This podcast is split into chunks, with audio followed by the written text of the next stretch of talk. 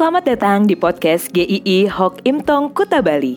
Penginjil Ray Reginaldi akan membagikan renungan harian singkat untuk membawa Anda mengenal dan menyembah Tuhan Yesus, bertumbuh dan menjadi murid Kristus, serta berdampak untuk banyak orang.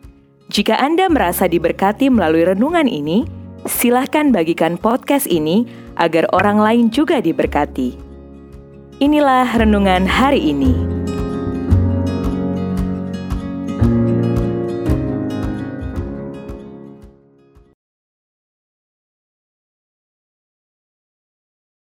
Ini aku. Yesaya 6 ayat 8. Lalu aku mendengar suara Tuhan berkata, Siapakah yang akan kuutus? Dan siapakah yang mau pergi untuk aku? Maka sahutku, ini aku, utuslah aku.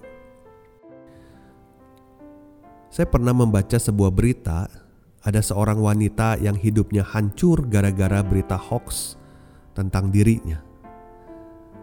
Berita buruk cepat sekali untuk menyebar dan dapat menghancurkan diri seseorang.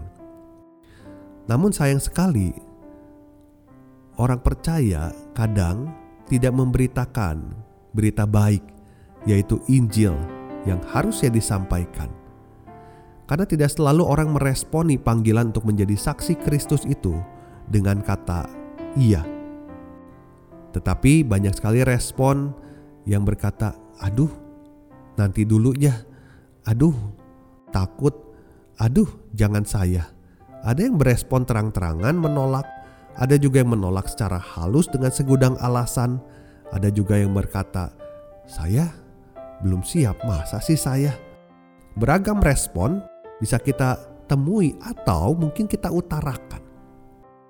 Tetapi apakah itu yang Tuhan kehendaki?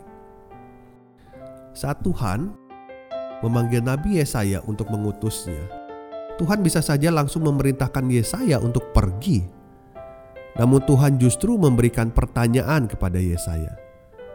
Siapakah yang akan kuutus? Dan siapakah yang mau pergi untuk aku?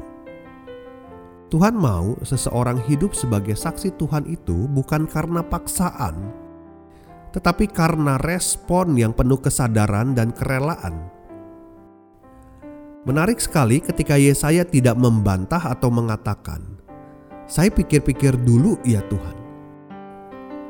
Tetapi dengan segera Yesaya menjawab, "Ini aku, utuslah aku." Yesaya meresponi dengan pemberian diri.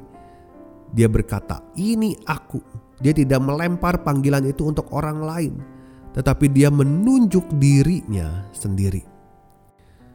Kemudian dia juga berkata, "Utuslah aku." Bukan hanya memberi diri, tetapi dia terbuka untuk Tuhan mau memakainya di mana saja Tuhan kehendaki. Jadi ketika Yesaya dipanggil Tuhan untuk melayani, ada dua hal yang sangat indah, yaitu pemberian diri dan sikap terbuka pada kehendak Tuhan. Pertanyaannya, kok mau ya? Kenapa bisa dengan cepat merespon seperti itu? Kita akan lihat ayat-ayat sebelumnya. Ketika Yesaya berhadapan dengan Allah yang Maha Kudus itu, Yesaya berkata, "Celakalah aku, aku binasa, sebab aku ini seorang yang najis bibir, dan aku tinggal di tengah-tengah bangsa yang najis bibir. Namun mataku telah melihat Sang Raja, yakni Tuhan semesta alam." Dia padahal seorang nabi, tetapi dia memandang dirinya tidak layak di hadapan Allah yang Maha Kudus karena dosa. Bukan hanya tidak layak, tetapi dia layak mati. Yang lebih mengejutkan adalah adegan selanjutnya. Dikatakan, lihat ini telah menyentuh bibirmu, maka kesalahanmu telah dihapus dan dosamu telah diampuni. Kesalahan dan dosanya diampuni. Ini semua karena kasih karunia Tuhan. Maka Yesaya mengerti artinya diampuni oleh Tuhan. Artinya diberikan hidup oleh Tuhan sama seperti setiap kita. Di dalam Efesus 2 ayat 10 dikatakan karena kita ini buatan Allah. diciptakan dalam Kristus Yesus untuk melakukan pekerjaan baik yang dipersiapkan Allah sebelumnya. Ia mau supaya kita hidup di dalamnya. Kita ini sudah diselamatkan oleh Tuhan Yesus maka kita harus kembali melakukan pekerjaan baik yang memang seharusnya sudah dirancang Allah bagi anak-anaknya. Jika kita sudah mengalami pengampunan di dalam Tuhan Yesus, kita akan menyaksikan tentang Kristus kepada orang lain. Mari kita respon panggilan Tuhan dengan berkata, "Ini aku, utuslah aku, memberi diri dan terbuka pada kehendaknya."